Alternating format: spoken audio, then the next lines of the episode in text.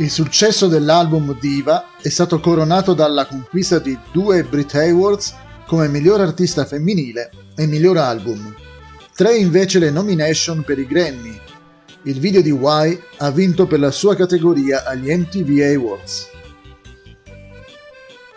Annie ha partecipato alla realizzazione della colonna sonora di Dracula di Francis Ford Coppola e, come Eurythmics, del film 1984 di Michael Redford.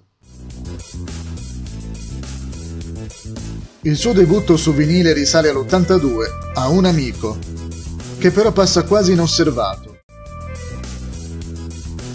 L'album in certi momenti venderà subito 2 milioni di copie, di cui 500.000 sul mercato tedesco.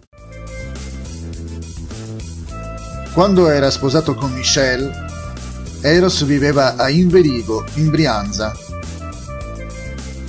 Tifoso della Juventus, adora il football ed è centravanti nella nazionale cantanti.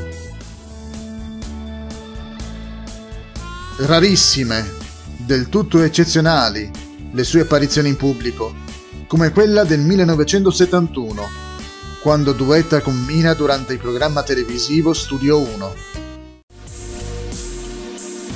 Il brano Caruso è forse la canzone italiana più conosciuta all'estero dopo Volare. Ha venduto oltre 8 milioni di copie, è stata suonata in più di 30 versioni e tradotta in quasi altrettante lingue.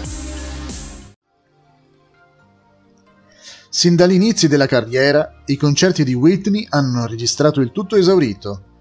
Nel 1994 è stata in tournée per quasi un anno, anche in Sud America e in Sudafrica. Nel gennaio 1997 è partita per una lunga tournée.